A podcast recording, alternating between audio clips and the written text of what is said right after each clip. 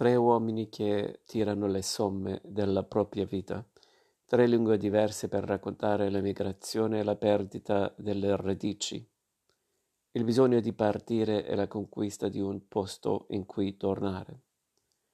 Nicola ha 26 anni e fa l'insegnante precario a Milano.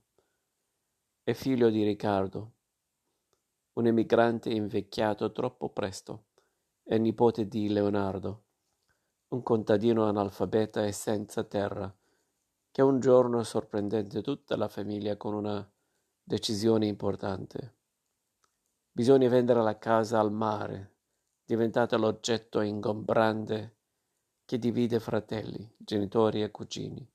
Così, una mattina di prima estate, partono a bordo di un appunto amarando, nonno, padre e nipote, per raggiungere la Puglia a cui sono legati in maniera diversa.